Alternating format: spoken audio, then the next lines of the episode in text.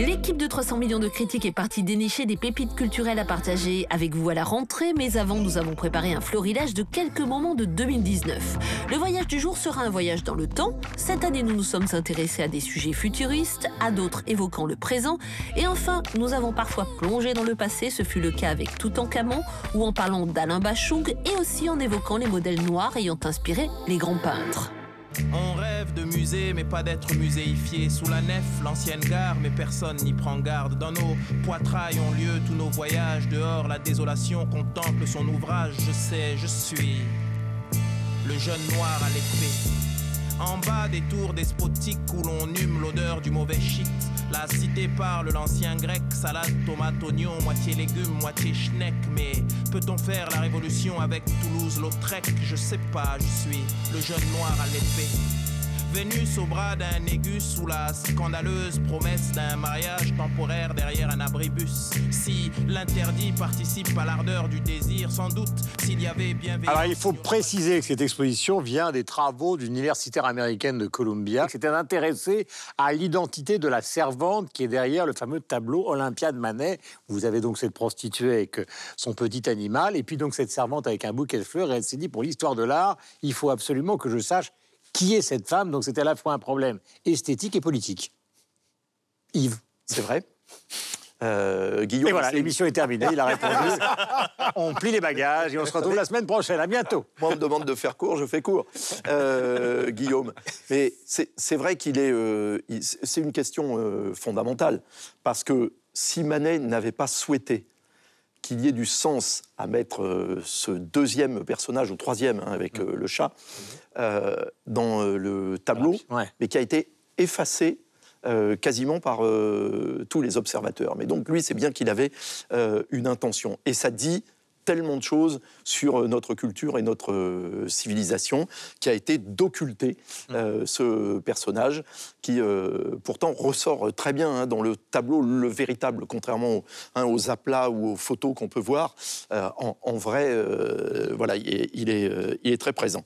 En fait, ce que cette exposition dit bien, c'est la question du racisme, la question du colonialisme, de l'exotisme et aussi de la sexualité, parce que dans ce tableau-là, la sexualité est au contraire la femme blanche, mais dans beaucoup de tableaux, notamment le radeau de la Méduse et beaucoup d'autres. À Gauguin.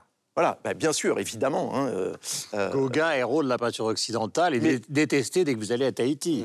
Voilà, mais qui... Voilà, met en avant le corps, c'est-à-dire qu'on lie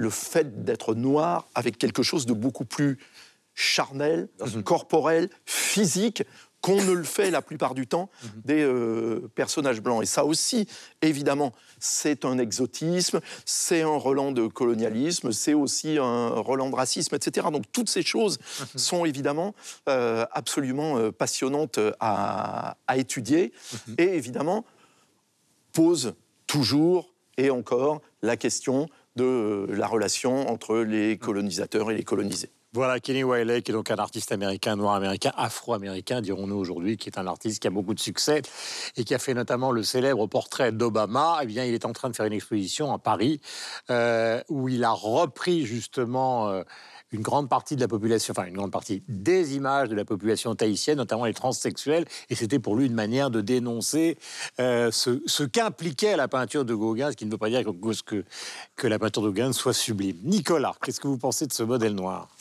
Je suis très intéressé par l'utilisation du mot « modèle », en fait, parce que je pense que c'est ce qui est au centre de l'exposition. Je pense que la question autour de l'exposition, c'est est-ce que c'est une exposition d'art ou est-ce qu'il y a un propos politique? Je pense que l'exposition en elle-même n'est absolument pas politique dans son intention. Je pense, par exemple, que du moment où on se met à remettre en question ou à mettre de l'avant le modèle au singulier noir, il y a des implications politiques. Quand je suis allé voir l'exposition, la décision que j'ai prise, c'est d'entrer dans l'exposition et de me mettre du Kendrick Lamar dans les oreilles.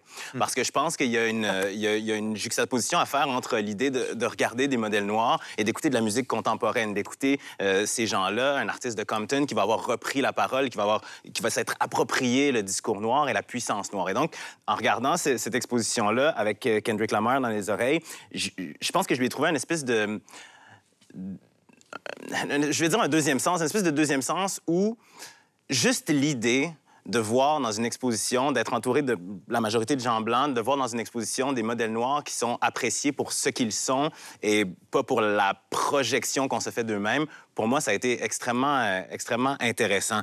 Je trouvais aussi, par exemple, ce Joseph qu'on voit dans l'exposition ou cette Madeleine, pour moi, de voir la façon dont ils sont représentés. Donc, ce Joseph, sur une des peintures, il y a un air un peu plus triste, un peu plus mélancolique. Cette Madeleine, elle est frondeuse, elle est sage, elle est présente. Je pense que c'est la façon dont on voit l'homme et la femme noire qui est revisitée à travers cette exposition-là. Et étant un homme noir moi-même, je pense que c'est ce qui est très, très, très important et très pertinent dans une exposition comme celle-là. Ce qui est intéressant dans l'idée défendue par Nicolas, c'est une sorte de prise de conscience. L'art vous appartient. Mortel, mortel. Nous sommes immortels. Je ne t'ai jamais dit. Nous sommes immortels.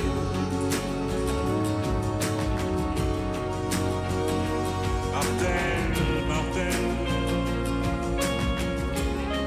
Nous sommes immortels. Je ne t'ai jamais dit, mais nous sommes immortels. Alors, est-ce que c'est réussi, est-ce que c'est raté? C'est toujours extrêmement compliqué, voire délicat, de parler de ces situations-là. Pourquoi? Parce qu'il y a des problèmes moraux, il y a des problèmes artistiques, et il faut bien le dire, il faut mettre les pieds dans le plat, il y a aussi des problèmes financiers. On ne fait pas ce genre d'opération si on n'a pas derrière la tête, on le voit avec Hallyday aujourd'hui, un mélange de ces trois facteurs. Alors, comment vous avez ressenti ça, Michel? Mais à la différence de Johnny Hallyday, par exemple, ou de Moran, dont Alain nous parlera peut-être, ce sont des albums qui étaient finis, qui étaient terminés, et ensuite l'artiste est décédé, et ensuite les albums sont parus. Le problème de l'album de Bashung, ici, je vais rapidement donner mon sentiment, qui est mon sentiment par rapport à cet album-ci, c'est que c'est un album qui n'avait pas lieu d'être. Il faut savoir que les chansons qui ont été retenues pour cet album étaient en réalité des chansons que Bashung avait pré-enregistrées pour son dernier album, c'était Bleu pétrole en 2008, et c'est des chansons qu'il avait décidé de ne pas garder. Mais il avait fait des maquettes, enfin, ce que font en général les artistes. Ce que font tous les artistes. Voilà. Mais ça s'entend que ce sont des maquettes, ça s'entend que les chansons ne sont pas véritablement terminées. Et dans son chant aussi, d'ailleurs. Dans son chant aussi. C'est pas qu'il est au bout de sa voix, c'est simplement qu'il ne met pas l'intensité nécessaire, parce que c'est un travail préparatoire. Donc moi, je vous avoue qu'artistiquement, écoutez ça, je ne suis pas complètement convaincu. Est-ce que ça a un intérêt quand même? Alors, là où ça peut devenir intéressant. Mais, et c'est là, c'est à la fois, il y a un intérêt, mais il y a un reproche que je vais faire, on va dire, à la forme. Moi, je faisais finalement un parallèle avec l'industrie du disque et du jazz, où on retrouve beaucoup d'enregistrements, où on met ce qu'on appelle des alternate takes, en mauvais français, enfin, les pistes qui n'ont pas été retenues par la production. Les restes en table. Les restes, voilà. Elles sont là, et puis ça nous permet de dire, ah ben voilà ce qu'ils ont enregistré, puis voilà finalement ce qu'ils ont gardé, comment ils ont fait leur cuisine. Mais il y a les deux versions qui sont là, d'abord, et ensuite il y a une pochette explicative qui va nous expliquer pourquoi on a décidé ci, on a décidé ça. Et je trouve intéressant d'entrer dans la cuisine d'un artiste comme Bashung, parce que c'est entrer dans la cuisine que de voir son travail préparatoire, de comprendre ce qu'il a gardé et ce qu'il n'a pas gardé. Mais je trouve qu'un album comme celui-là, ce qui ferait véritablement sens, c'est qu'on ait un double album avec Bleu Pétrole de 2008, avec ses chansons qui n'ont pas été conservées, avec une notice explicative des raisons pour lesquelles ça n'a pas été fait. Et à ce moment-là, vous livrez le tout, mais avec une explication presque musicologique de son travail. Pardon? Vous venez de la donner. Oui, mais voilà, moi je ne suis pas un spécialiste de Bashung, et puis on n'a pas forcément le double objet. Mais je trouverais intéressant de l'avoir au niveau de la production, au niveau de, voilà, des anecdotes, pourquoi pas, et qu'on rentre complètement dans cette expérience. Et à ce moment-là, un album posthume, je trouve qu'il a parfaitement sa légitimité, même s'il n'a pas été fait du vivant de l'artiste. Là, moi, je reste un tout petit peu sur ma faim, parce que je me dis, on est dans un entre-deux. C'est-à-dire que les choses sont très différentes pour plusieurs raisons. D'abord, parce que dans le cas d'Hallyday, il a été jusqu'au bout de ses forces pour faire un album qui était un album conçu. On aime ou on n'aime pas. Ça. Après, vous avez la question des chutes. C'est-à-dire effectivement des chansons qui n'ont pas été retenues. Dans le jazz, vous avez les improvisations qui quelquefois sont absolument magiques, qu'on retrouve par hasard dans des bandes, etc., qui peuvent être parfois meilleures que des choses qu'on a déjà entendues. Oui, oui. C'est comme ça. Vous avez par exemple le problème, pour prendre un exemple précis, qui est le problème de Prince. On a retrouvé, je ne sais pas combien, 200 ou 300 chansons de Prince qu'il a enregistrées dans son truc complètement dingue à Minneapolis, etc. Donc, est-ce que c'est moral, artistique, justifié, pas justifié de sortir ce tombereau de chansons par rapport au nombre d'albums qu'il a produits? C'est évidemment extrêmement compliqué et entre à chaque fois là-dedans des dimensions qui sont des dimensions d'argent pour les héritiers, pour régler les droits. Alors, quelquefois, c'est très, très bon, et quelquefois, c'est pas bon du tout. Concernant le disque de Bashung, il fait absolument pas polémique sur les réseaux sociaux. Il a été sorti 10 ans quand même après sa mort, et il avait, lui, dit qu'il voulait qu'on sorte ses titres, et il l'avait fait savoir à sa femme. Non, en tout cas, il y a des titres... Il lui avait demandé de réécouter les titres qu'il avait... Enfin, en tout cas, dans plusieurs articles, elle dit qu'il lui avait dit, il y a plein de choses à sortir, il faudra s'en occuper. Donc, on n'a pas l'impression que ça a été fait contre son gré, et si on ne les avait pas sortis, on pourrait reprocher à sa femme de les garder pour elle. Enfin, ça fait pas de mal de les sortir. En tout cas, les commentaires sont plutôt très positifs, et on dit... et personne ne critique, en tout cas, personne ne dit, tiens, elle l'a sortie... commercialement parlant. Et pour aller dans votre sens, effectivement, vous pouvez lire l'interview qui a été accordée, non pas par son épouse ou sa veuve, Chloé Mons, mais par Édith Fambuena, qui a été la réalisatrice artistique donc, des Mortels. Et elle explique toute sa démarche. Et c'est vrai qu'elles se sont posées la question éthique, artistique, comment faire pour respecter sa mémoire. Édith Fambuena est extrêmement, extrêmement touchante parce qu'elle explique qu'elle avait travaillé avec lui pour Fantaisie militaire, donc elle connaissait bien Bashung. Et là, d'un coup, elle explique comment elle avait plein de questions sur comment, qu'est-ce qu'il aurait fait, qu'est-ce qu'il aurait apporté artistiquement, est-ce que là, elle allait dans le bon sens, est-ce qu'elle n'y allait pas. Donc on sent que c'est plutôt... Enfin, peut-être après, il y a toujours, évidemment, vous avez raison, il y a toujours des... voilà, on veut gagner de l'argent. On veut gagner de l'argent avec ce qu'on fait, mais là, on sent qu'il y avait vraiment la volonté de ces deux femmes vraiment de respecter, de rendre hommage à Alain Bashung, et pour des gens qui, comme moi, aiment Alain Bashung, effectivement, 10 ans après, c'est un peu un cadeau qu'il soit immortel par cet album. Le jeu de mots est facile, mais c'est vrai que c'est touchant, quoi. On a l'impression qu'il est encore là et qu'on peut encore écouter sa musique.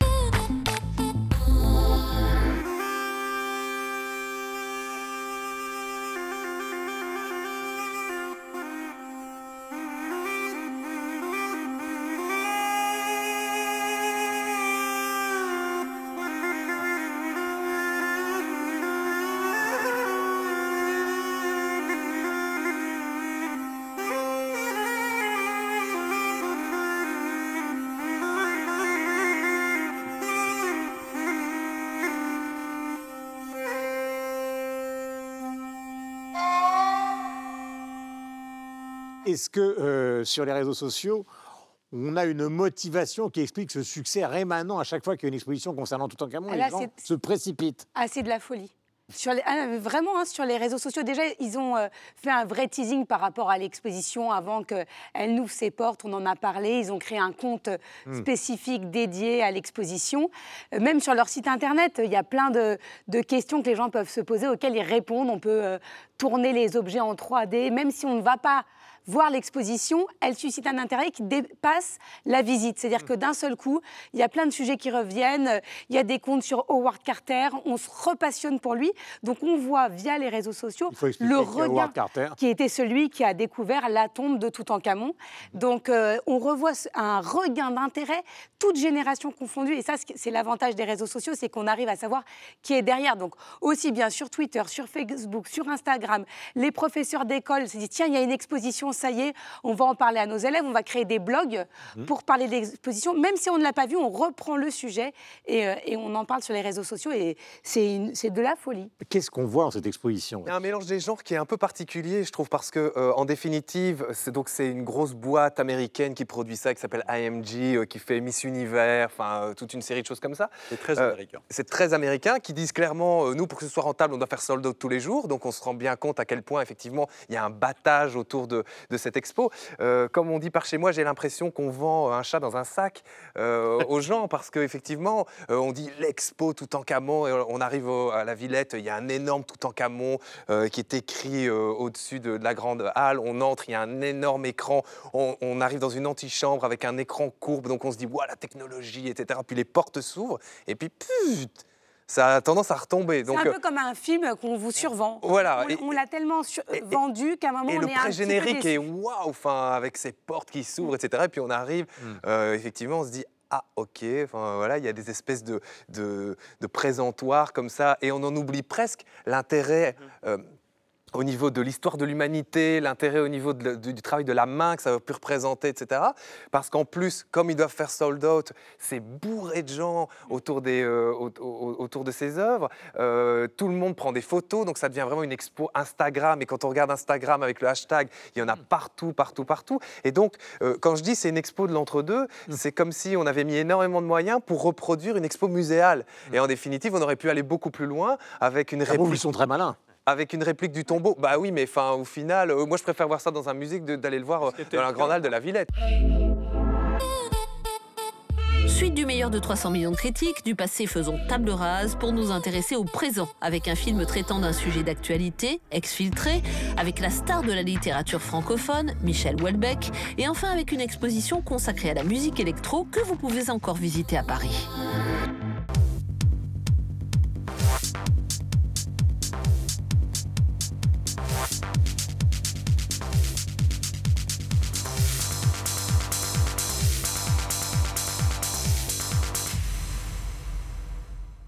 Cette exposition, nous commençons par Mathieu, grand fan d'électro avec Sylvestre. Ouais, donc moi, je suis vraiment le public cible pour cette expo-là parce que moi, j'ai vécu mes années 90 au son des musiques électroniques. Moi, je suis quelqu'un qui a découvert ce continent-là au début des années 90. Et donc, cette exposition-là, électro, à la Philharmonie, j'ai retrouvé premièrement l'émoi que cette musique-là a créé en moi quand je l'ai découverte. Et d'autre part, l'aspect plus intellectuel de l'histoire de ces musiques électroniques-là, il est extrêmement bien rendu parce que ces musiques-là sont nées dans vraiment l'avant-garde la plus austère, souvent, parce qu'on pense à, par exemple, Pierre Henry, Stockhausen, dans les années 50-60. Mais si on recule chez les futuristes italiens, Luigi Russolo, on retrouve Hindemith en Allemagne dans les années 30. Et donc, on voit vraiment que ce grand arc historique, il est extrêmement bien rendu. En plus de ça, eh bien, il y a les aspects sociologiques, sociodémographiques aussi, parce que ce sont des musiques qui se sont implantées de manière, je dirais, plus populaire dans des friches industrielles. On pense à Detroit, on pense à Chicago, on pense à Berlin. Tout est là, on les entend, ces musiques-là. La scénographie, elle est magnifique parce qu'on a vraiment l'impression d'être dans un club. Et c'est la première fois dans une exposition, on dirait une expo blockbuster, là, où il y a beaucoup de personnes. En général, je déteste le fait d'être parmi la foule et on ne voit pas toujours les œuvres. Et là, cet aspect-là où la foule est très présente, ben, ça fait partie exactement de ce que c'était d'être dans un club, d'être dans les afters dans les années 90. Il y a tout. Il y a le charnel, il y a l'intellectuel. Je retournerais d'ailleurs, il y a pas... Mais restez là, il n'y a pas de problème. Il n'y a pas de sortir hier soir. Ouais. Hein, alors, ils sont sortis hier soir. Sylvestre. Non, ce qui est intéressant, on s'est beaucoup posé la question de savoir, à un moment donné dans l'histoire, si les musiques électroniques étaient un épiphénomène ou si c'était une vraie culture, etc. Je pense qu'avec ce genre d'exposition, c'est incontestable, on ne se pose plus cette question-là. Je me suis dit, c'est comme si j'allais voir une exposition sur le Moyen-Âge à un moment donné, et qu'il y avait genre des mecs qui se battaient au sabre, enfin qui se battaient à l'épée d'un côté, qu'on faisait tourner un cochon sur une broche. Et c'est un mélange. On écartelait quelqu'un dans les doigts. Voilà, Voilà, donjon. Mais donc, c'est un mélange un peu hétéroclite. Il y a un peu de flyers, il y a un peu de t-shirts, il y a un peu de costumes, mais pas beaucoup. Enfin, je veux dire, on pourrait, quand on la regarde comme ça, se dire que c'est un survol. C'est juste un survol. Et en fait, non, c'est un énorme cabinet de curiosité de ce mouvement-là, avec des coins, des recoins, avec effectivement, et c'est très très important, et Mathieu l'a très bien dit, on doit se toucher dans cette exposition. On doit se frôler. Ah, c'est vous donc, parce que à un moment, je sentais quelqu'un qui était un peu... Non, non, mais c'est vrai. Il y a ce côté, on est dans... voilà, il y a une espèce de promiscuité. Il y a des salles dans lesquelles les gens vont... Ça ne pourra pas s'exporter aux États-Unis. Voilà, on ne se rend même pas compte que parfois, il y a un drap qu'il faut ouvrir pour rentrer dans une autre pièce, pour aller voir une projection 3D de Kraftwerk. Il y a Jean-Michel Jarre. Je trouve ça génial qu'on parle de Jean-Michel Jarre, parce qu'il a été décrit pendant longtemps. On dit Jean-Michel Jarre, c'est le mec qui fait des trucs au pied des pyramides.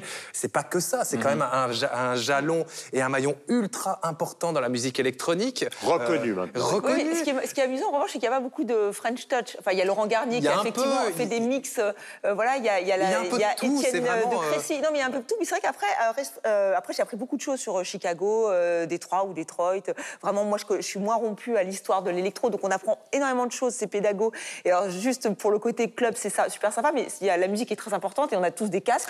Et alors, il fallait parfois se battre pour se pluguer. Parce que voilà. Ça, c'est un peu bizarre.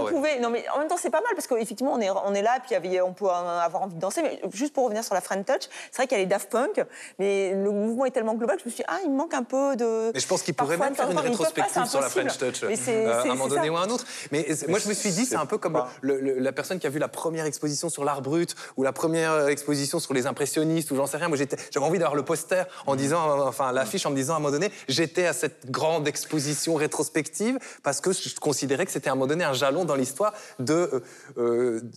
qu'on muséifie, entre guillemets, ce genre de courant. Ça veut dire qu'il existe aujourd'hui.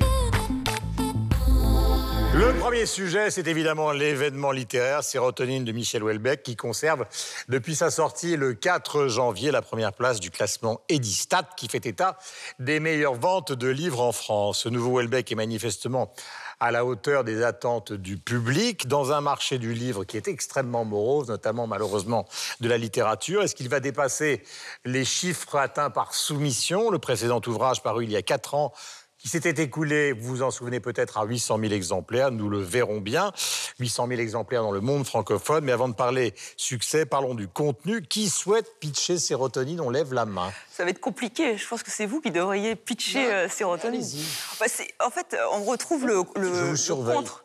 héros, enfin l'anti-héros de Michel Houellebecq, peut-être son double, qui a une vie, qui est obligé de prendre de la sérotonine pour survivre, donc une hormone du bonheur, enfin l'hormone, voilà, un antidépresseur. Et après, c'est compliqué de le pitcher parce qu'il mêle beaucoup de styles différents. Il y a le récit, donc s'il nous raconte, alors il y a le polar, hein, un petit côté thriller, il y a un côté reportage social puisqu'il nous emmène en Normandie. Il n'a aucun rapport avec les bocages. Un peu quand même, mais avec surtout un agriculteur qui...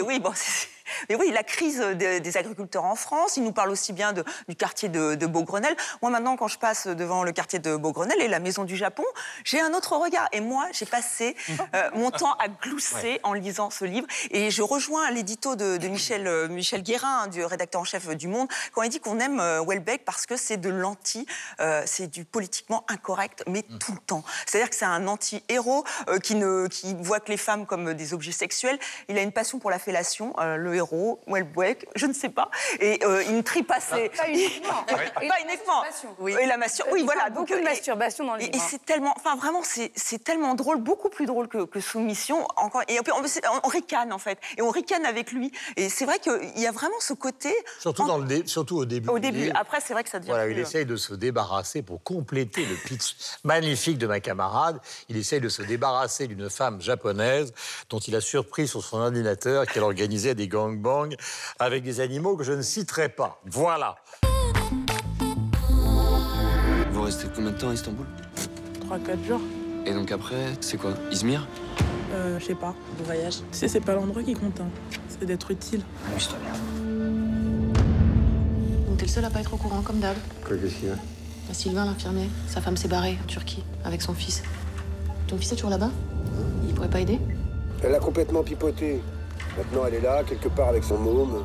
Ok, et du coup, hop, magie, tu te souviens que t'as un fils. Est-ce que la nana lui envoie une photo entre-temps? Une, mais bon... Copie les coordonnées GPS dans Google. Ça dit quoi? On l'a localisé. C'est Raqqa. Bon, j'ai pas de bonnes nouvelles. Officiellement, on n'a pas de service actif en Syrie en ce moment. C'est un trop gros merdier. C'est dur, mais il faut savoir une chose. Autant il y a des types qui sont partis là-bas, qui se rendent compte que la réalité n'est pas là à hauteur du prospectus, et ils rentrent. Les femmes, par contre, elles reviennent pas. Pas une seule. Le petit, c'est bien, faudra le former. Il pointe là, pointe là.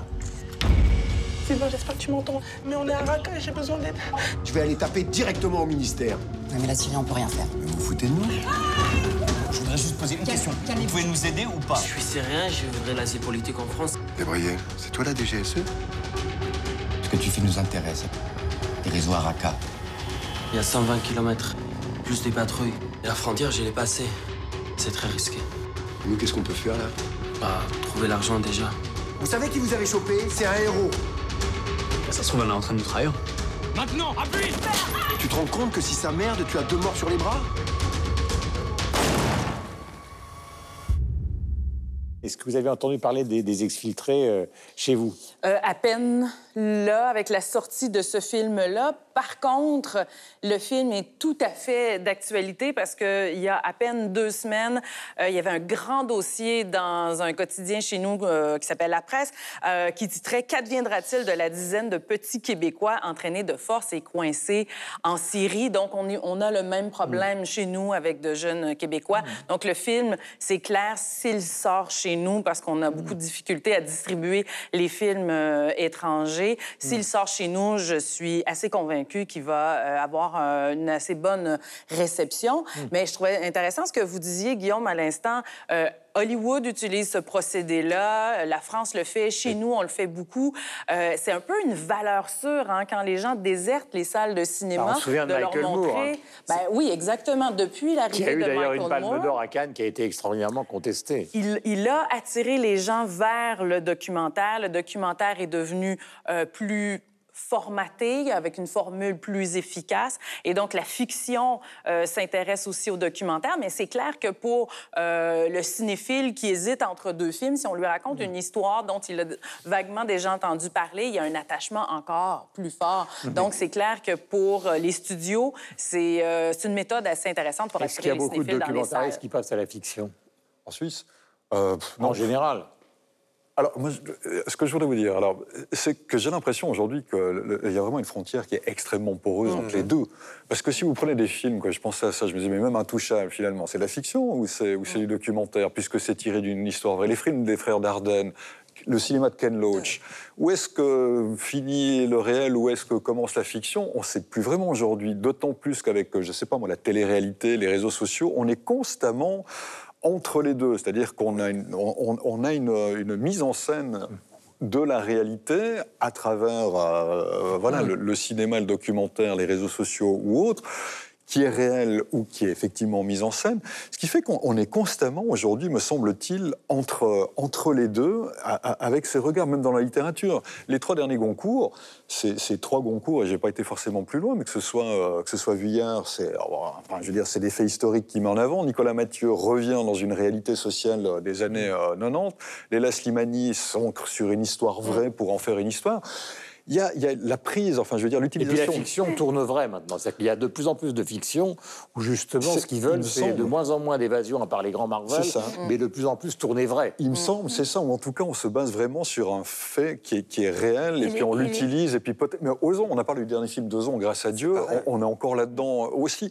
Donc moi, j'ai l'impression aujourd'hui, vraiment, qu'on est... Paradoxalement, il y a presque une disparition de la fiction pure au profit de la réalité. Ce qu'on appelle le docu-fiction. Oui, le docu-drama, c'est pas... C'est pas tout à fait la même chose, mais ça correspond aussi à des codes du monde dans lequel on vit. C'est justement cette volonté de transparence, et donc un documentaire parfois ne peut pas tout montrer, et donc la fiction permet de montrer un certain nombre de choses. Raqqa, par exemple, qui est allé à Raqqa et qui a vu des images de Raqqa, très, très peu de gens. Mais nous non plus, parce qu'il était tourné en Jordanie, le film. Oui, en plus, mais c'est une reconstruction, mais en tout cas, c'est une reconstruction ultra plausible, et puis ça correspond aussi, quoi qu'on qu'on en dise, à ce besoin perpétuel, à cette drogue qui est devenue l'émotion. C'est que les gens ont besoin d'émotion et qu'un documentaire, parfois, a ses limites en termes d'émotion et qu'une fiction va dans ce domaine-là. Alors, pour dénoncer peut-être, et parfois c'est de l'émotion gratuite, c'est pas le cas ici, mais ce besoin d'émotion est aussi un des ressorts, justement, du fait que l'on utilise le docudrama pour pouvoir faire passer un certain nombre de messages. C'est pas nouveau, hein. Moi, ça m'a fait penser à un film de Michael Winterbottom, qui est un réalisateur de fiction, qui a sorti un film qui s'appelait In This World en 2002, où on suivait des réfugiés afghans qui étaient localisés à Peshawar et qui partaient en Grande-Bretagne, et on les voyait notamment dans une scène effroyable, dans un container, et le cinéma était plongé dans le noir, et on entendait juste leurs cris, et à la fin, il y en a un des deux qui meurt. C'est quelque chose qui existe, mais que personne n'a jamais vu, et le fait de pouvoir le reconstruire avec une œuvre de fiction était évidemment beaucoup plus forte que si on avait juste... Alors, il y a deux choses. Il y a aussi une popularité sur les plateformes de VOD, où c'est des films qui ne nécessitent pas forcément d'être dans une grande salle, dans une salle de cinéma, et qu'on peut regarder à la demande. Donc il y a beaucoup de créations de ce genre aussi qu'on voit apparaître sur les plateformes de VOD. Concernant Exfiltré, sur les réseaux sociaux, c'est plutôt des très bonnes critiques. Et Old Finn Finnegan, qui a aussi joué dans Le Poulain, et qui a une forte popularité sur les réseaux sociaux, se charge aussi de faire la promotion, comme Swan Harlow, qui a joué dans Petit Paysan. Et ce sont une jeune génération d'acteurs qui sont très présents sur les réseaux sociaux et qui permettent de faire la promotion. Après le passé et le présent, nous allons maintenant, pour terminer l'exploration des meilleurs moments de 300 millions de critiques, nous tourner vers le futur, avec un débat autour des émotions des plantes, avec un questionnement collectif sur le genre en musique, et enfin, avec le DJ du futur, Afrotronics.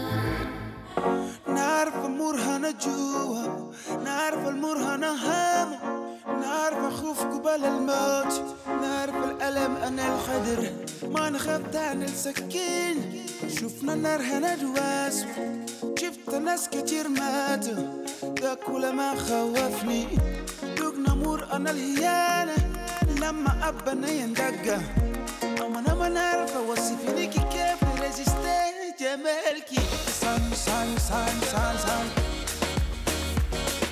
مساسة بداية مساسة سرقتي كوراسان سان سان سان سان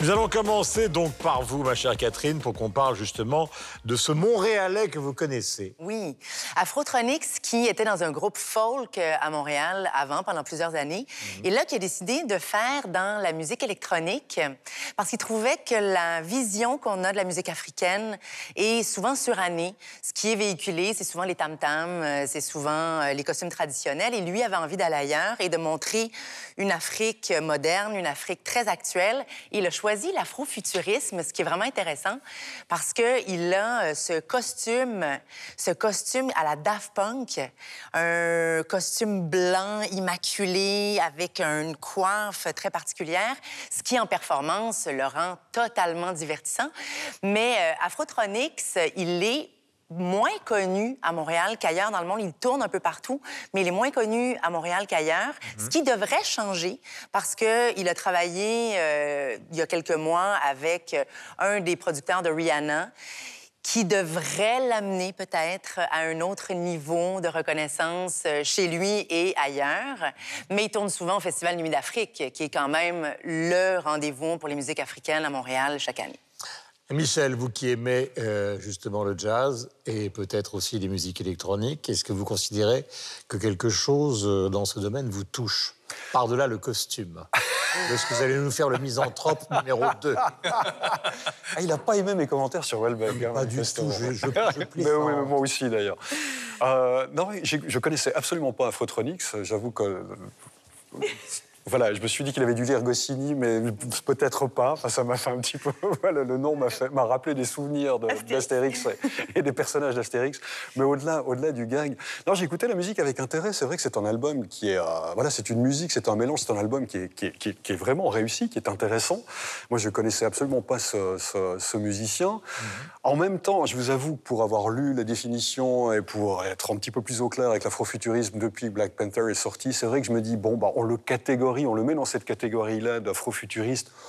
Bon, peut-être, finalement, c'est, je sais pas, c'est de l'afro-électro. Enfin, il y a Tina Rewen et Ali Farka Touré au niveau des guitares qui sont pas très loin, finalement, dans cette espèce de blues sahélien qui nous a toujours beaucoup plu dans cette émission, dont on a parlé de ces musiciens. Et puis, il y a un peu de pop, mais finalement, enfin, un peu de pop et un peu d'électro dans sa musique, mais pas trop non plus. Moi, j'ai l'impression voilà, il est dans un train, lui... et d'autres musiciens, à vos souhaits, Laura. C'était discret, mais c'était très joli. J'ai l'impression qu'il est dans un train musical pardon, où l'on retrouve... Il y a quoi? Il y a Midnight Ravers, par exemple, avec le fils de Toumani Diabaté, Sidiki Diabaté, qui au Mali, qui fait des choses un petit peu similaires. Ibaku, au Sénégal aussi, qui fait des choses un petit peu similaires. Ce que je trouve intéressant, on va dire comme ça. C'est-à-dire... Voilà, concluez. On va dire que... Allez. Je trouve ça intéressant. Voilà, c'est ma conclusion. Non, rapidement. Votre érudition est remarquable, mais cette conclusion n'en sera pas moins remarquable. Non, ce que ça témoigne simplement, voilà, c'est qu'évidemment, aujourd'hui en Afrique, ou même pour les musiciens exilés qui sont à Montréal, il y a une écoute de ce qui se fait, il y a une reprise de ce qui se fait, mais il y a une écoute aussi, non seulement de ce qui se passe en Afrique et ce qu'on peut reprendre, mais aussi l'Afrique écoute évidemment ce qui se passe ailleurs dans le monde, un peu comme tout le monde. Finalement, aujourd'hui, on fait de la musique en Afrique avec des musiciens africains, comme on le fait partout ailleurs. C'est une sorte de normalisation, on va dire, du continent africain. Alors peut-être certains n'imaginent pas comme ça, mais ça me paraît d'une évidence totale. Et c'est fort réussi. Et à un moment, il y a eu des projets qui étaient très plutôt occidentaux. C'était Estelle Martin qui a pris la parole. Pardon, non, mais je pense à Damon Albarn ou à Dr. L. On en a parlé avec les Monk Buena Star, avec le staff Bilili. Donc là, c'était des occidentaux qui allaient à la rencontre de groupes africains et de rythmes africains. Là, ce qui est pas mal, c'est que bah, c'est un Africain, donc tchadien d'origine, qui mêle des rythmes électro, enfin de la musique électro, avec des rythmes africains. En plus, il a une palette très large. Et c'est vrai que c'est amusant. Le côté afrofuturisme, c'est effectivement son costume. Et il le revendique. Il y a à côté Daft Punk, mais il y a aussi le côté... Il explique que c'est son peuple, le peuple Sahara, où c'est une coiffe que l'on met quand on passe à l'âge adulte. Donc vraiment, il joue. On sent bien qu'il a envie de jouer sur les deux tableaux. Et après tout, c'est un peu logique qu'un Africain reprenne... Tout à fait. Non, mais oui. Non, mais ce qui est bien, c'est que effectivement, alors après, c'est peut-être pas à moi de le dire, mais que les Africains reprennent leur culture africaine. Pourquoi pas eux? Nous, on l'a fait, encore une fois, avec des exemples très, très précis. Donc, lui, il le fait, ça fonctionne. Et il a été sacré meilleur DJ en Afrique, avec une cérémonie de récompense où il a été mis en avant. Donc, c'est plutôt pas mal. Voilà un sujet quasiment philosophique pour démarrer. Les plantes ont-elles une âme? Les best-sellers mondiaux de l'intelligence des plantes, de l'italien Stefano Mancuso, et puis La vie secrète des arbres, qui a été écrit, sont deux best-sellers par un Allemand qui s'appelle Peter Wohleben. C'est un des écrivains français qui maintenant s'attaque à ce sujet passionnant. Parmi les plus populaires, il s'agit de Didier von Kovlart, que vous connaissez probablement. Alors, il a signé donc un livre qui s'appelle Les émotions cachées des plantes. Et vous l'avez beaucoup aimé, Michel? Oui, absolument. Guillaume, vraiment, c'est un livre que je ne peux que recommander, d'ailleurs. C'est vrai qu'alors, voilà, par intérêt personnel, tout ce qui touche un petit peu à la nature m'intéresse. Je suis tombé sur ce bouquin un petit peu... C'est votre côté Edelweiss. Mon côté Helvète et Edelweiss, oui, absolument. Mais voilà, c'est vraiment un bouquin, une fois que vous l'avez lu, vous avez de la peine à regarder les plantes avec le même regard qu'auparavant. Et c'est un livre aussi qui s'inscrit, alors vous avez cité, il y a eu Stefano Mancuso, qui est voilà, le célébrissime neurobiologiste végétal, qui a inventé le domaine et qui a écrit vraiment un best-seller alors, à l'échelle mondiale, L'intelligence des plantes. Mais avant ça, voilà, ça s'inscrit, on va dire, dans un renouveau de l'intérêt qu'on peut porter à la végétation, aux plantes, quelque chose qu'on avait un petit peu mis de côté. Il y a un film également auquel je pense qui était « Il était une forêt ». signé de Luc Jacquet et Francis Allais, ça date de 2012, c'est un film documentaire absolument splendide. Il y a eu Zep, dont je vous ai parlé dans cette émission, qui avait écrit une BD qui s'appelle The End, qui explique comment la nature finalement décide de se débarrasser des hommes parce que décidément ils sont trop insupportables.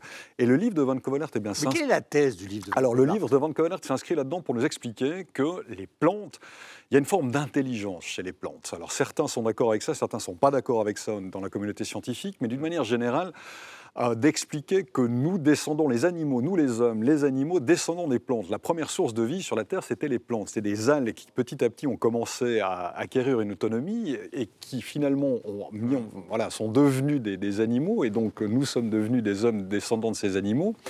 Et que les plantes... Il fait vraiment le lien, Van Cauwelaert. Ah oui, c'est pas Van Cauwelaert, la science le fait. Donc c'est même pas Van Cauwelaert en l'occurrence, c'est un fait scientifique établi désormais. La première source de vie, c'était... D'accord. Voilà, c'était ça. L'hybride entre les deux, c'est le ténia, c'est ça qui est assez drôle. Exactement. Le ténia est entre l'animal et la plante, en fait. C'est ça, absolument. Oui, c'est ça. Et d'expliquer qu'aujourd'hui... On mange les deux. Ça, c'est la plante carnivore. Mais pas de la même manière. Oui. Et donc d'expliquer, à travers un certain nombre de témoignages, évidemment, lui, on le connaît beaucoup comme romancier, mais c'est aussi un vulgarisateur scientifique depuis des années, il s'intéresse à cela, de raconter un certain nombre d'anecdotes ou d'expériences scientifiques. Il cite beaucoup Clive Baxter, qui a été un pionnier dans la découverte de la sensibilité, de l'adaptabilité des plantes. Clive Baxter, qui était le type qui a inventé, c'est rigolo, il y a vraiment des points un peu étonnants, qui était le type qui a mis au point le détecteur de mensonges le plus... poussé à l'époque pour la CIA, et puis qui un jour se dit que s'il avait une plante verte dans son laboratoire, il dit tiens, je vais lui brancher des électrodes à cette plante verte pour voir comment cette dernière va réagir. Mal. Si éventuellement je trempe une de ses feuilles dans une tasse de café chaud. Alors il met l'électrode, il fait tremper la feuille dans le café chaud, puis la plante réagit. Il voit sur l'électrogramme que il y a un petit pic comme ça, mais finalement c'est pas énorme.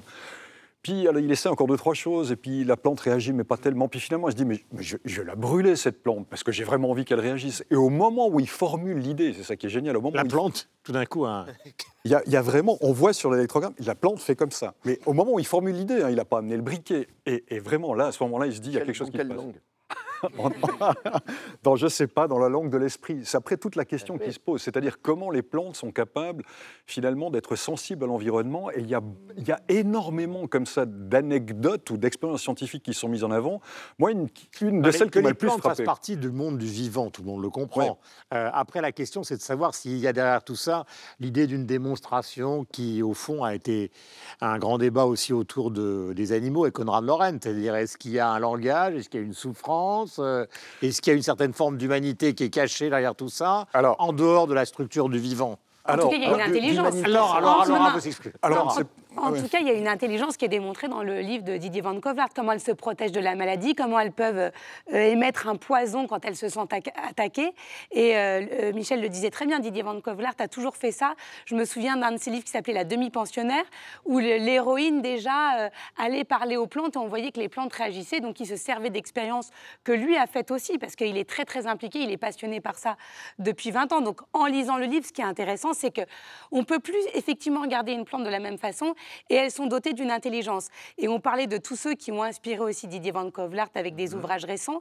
Il y a aussi une chaîne YouTube qui est assez connue, on va dire des millennials, qui s'appelle « Et tout le monde s'en fout », qui est une chaîne de vulgarisation scientifique, qui a fait un film, une démonstration de 5 minutes, pourquoi les plantes sont-elles intelligentes. Et je vous assure que quand vous regardez ce petit film qui est très, très accessible... Vous ne regardez plus une fougère de la même manière. Non, et vous ne la mangez plus, en tout cas. On joue rarement des fougères, la salade de fougères. Nicolas. En fait, ce qui est intéressant, je trouve, dans ce livre-là, Les émotions cachées des plantes, c'est la façon dont ça nous permet de repenser notre rapport au vivant. C'est-à-dire qu'on a beaucoup parlé, en tout cas chez nous, dans ces derniers temps, des droits des animaux, de notre rapport avec les animaux, de leur place dans notre société, pour utiliser et pour en fait sensibiliser les gens à cette relation-là qu'on a avec les animaux. On a beaucoup utilisé évidemment l'anthropomorphisme, donc les animaux vivent des émotions. Et dans ce livre-là, on parle du phytomorphisme. Et moi, c'est un terme que j'avais jamais entendu et qui m'a vraiment intéressé, parce que c'est vrai que j'ai lu le livre dans l'avion avant d'arriver à Paris. Je suis débarqué à Paris. Premièrement, il y avait de la verdure, j'étais heureux, pas de neige. Et deuxièmement, ça m'a fait repenser en fait à ce rapport-là avec les fleurs, avec la verdure, et à me sensibiliser à l'idée qui vivent quelque chose. Donc, pour moi, c'est très intéressant. Après, il y a, je pense, à certains égards, peut-être un risque de dérive quelconque. Oui, parce que, par exemple, quand on parle, par exemple, de remplacer là, les organismes génétiquement modifiés, les OGM, par des OMM, des organismes musicalement modifiés, quand on parle de l'idée que la musique peut permettre aux plantes de générer une certaine forme de protéines, je me dis que si on est déjà sceptique au départ avant d'aborder ce livre-là, on va l'être encore plus avec des termes et des locutions comme celle-là. Mais pour moi, ça reste quand même un livre de sensibilisation très intéressant. Ouais.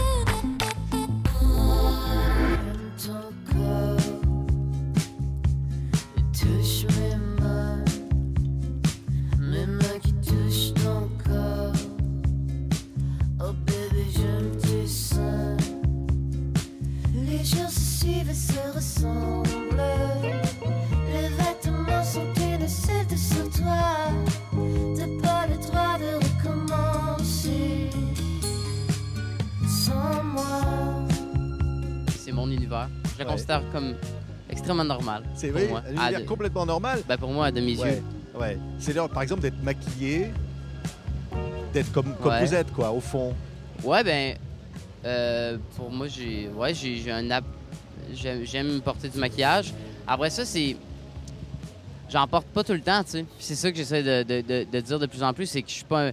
C'est ça qui peut être complexe, c'est que je suis pas un personnage, puis il y a des journées que je me sens plus masculin, puis j'en porte pas. Il y a des journées que je me sens plus féminin, que je porte des trucs extrêmement féminins. Voilà pour ces propos, donc, d'Hubert Lenoir. Nous allons commencer par vous, mon cher Mathieu. Bien, écoutez, c'est une question que je trouve quand même... C'est surprenant de voir qu'on parle encore de ça quand on sait que l'histoire de la chanson française est aussi une histoire de genre ambigu, ne serait-ce que pour reprendre l'exemple, Louis, de Félix Mayol, que vous connaissez bien en France. Vous savez qu'on ne l'a pas connu personnellement. Non, mais quand même, il fait partie de l'histoire française. Il y a même un stade à Toulon qui porte le nom Félix Mayol et qui était un chanteur. Stade de rugby. Stade de rugby, parce qu'il adorait donc ce sport-là, avec son muguet, qui est l'insigne, si ma mémoire est bonne, de l'équipe. Absolument. Et Félix Mayol était un chanteur qui jouait mais à fond sur ces ambiguïtés-là. Quand on pense, je sais pas, même du côté féminin, Fréhel, si on pense à Jean Sablon aussi, on est dans une histoire où le genre a souvent été ambigu. Et là, donc, on voit une nouvelle génération qui reprend donc ces codes-là et qui dit, bon, bien, écoutez, la question du genre, l'appartenance sexuelle, on va jouer avec. Je vous rappelle que d'un point de vue scientifique, le magazine Scientific American, l'année dernière, a publié un graphique qui faisait état des plus récentes recherches sur les notions donc d'appartenance sexuelle, de genre. Et ce que ce graphique nous dit, en substance, c'est que toutes ces choses-là, c'est un spectre. Il n'y a pas d'hommes et de femmes, il n'y a pas d'hétérosexuels et d'homosexuels. Nous sommes dans un donc, il n'y a pas de génétique. Et donc, c'est scientifiquement prouvé. Et donc, quand on voit cette nouvelle génération-là, moi, je dis, bien, écoutez, il et elle, ou rajoutez le pronom que vous voulez, ne font que refléter un fait scientifique, c'est-à-dire que ces questions-là, nous sommes dans un spectre et enfin, les artistes reviennent et on en voit de plus en plus qui incarnent. C'est corrélé aussi à des questions de sexualité. Quand on voit aujourd'hui qu'il y a des rappeurs qui font leur coming out alors qu'avant c'était complètement impensable, qu'il y avait effectivement beaucoup de violence là-dedans. Il y a eu ces questions-là dans le reggae, il y a eu ces questions-là un peu partout. Je pense à un David Bowie, par exemple. Je pense même, qui lui était presque précurseur, mais en tout cas, il a montré une voie dans cette fluidité sexuelle. Les fesses de Polnareff de dos, enfin, je me souviens très bien, on aurait dit une femme presque. Donc, il y avait vraiment déjà... Il y avait cette volonté. Il y avait cette volonté-là. Donc, effectivement, la question de genre et la question de la sexualité sont quand même très, très, très liées. Aujourd'hui, les jeunes générations disent « Moi, je suis sexuellement fluide. ».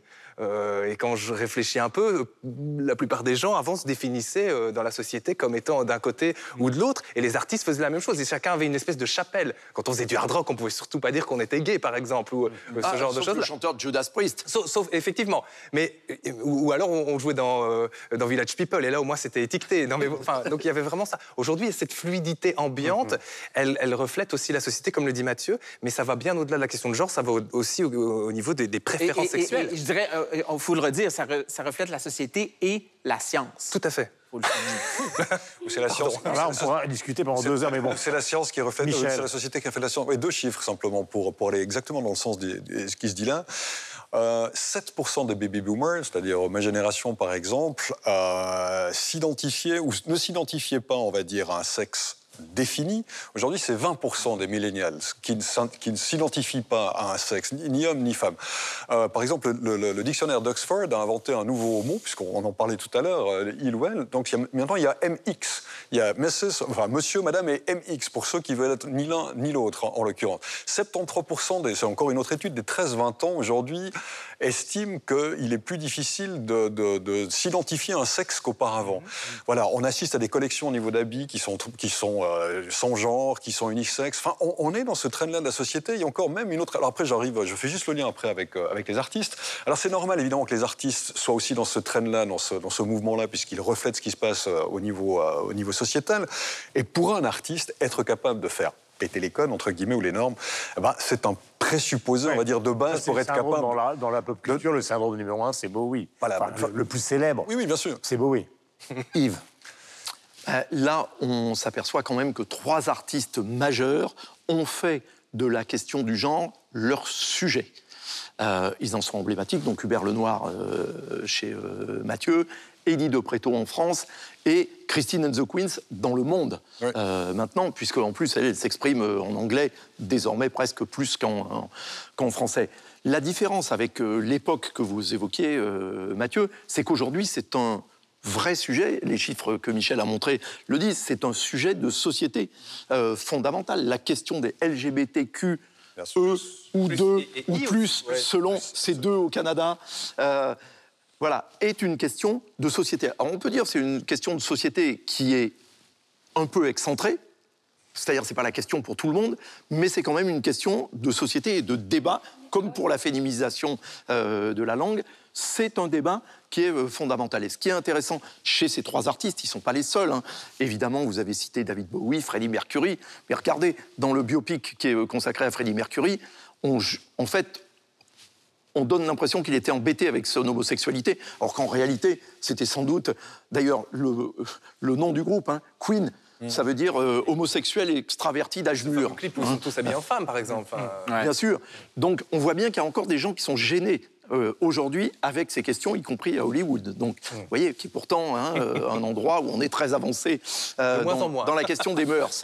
Ouais. Mais, après, ce qui est intéressant de voir, et je pense la raison pour laquelle, notamment, Chris...